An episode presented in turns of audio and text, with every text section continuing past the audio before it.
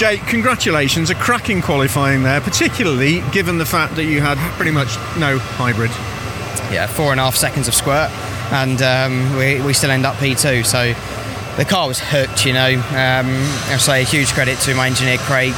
He's not very well, bless him. He's in hospital with pneumonia, so um, you know he, he got the setup right for this car before he even got here. You know, and we've all we've done is a couple of minor tweaks, and, and she's right there. So it proves how good his work he's done and given me the best car he can to go and try and win this championship. At this point in the season, when we get into that sort of strange mini championship in itself uh, end of it, I, I watched your dad coming out of the garage. He was fist bumping and punching the air. It means a lot to everybody. This one, doesn't it? It does, you know, and we've really we really needed that. This was the track I was scared most about about not performing, you know, because um, the Hyundai's have always been rapid here, and obviously the Toyota still is rapid, no question. It was great for Rory to get pole, so yeah, I'm just pleased.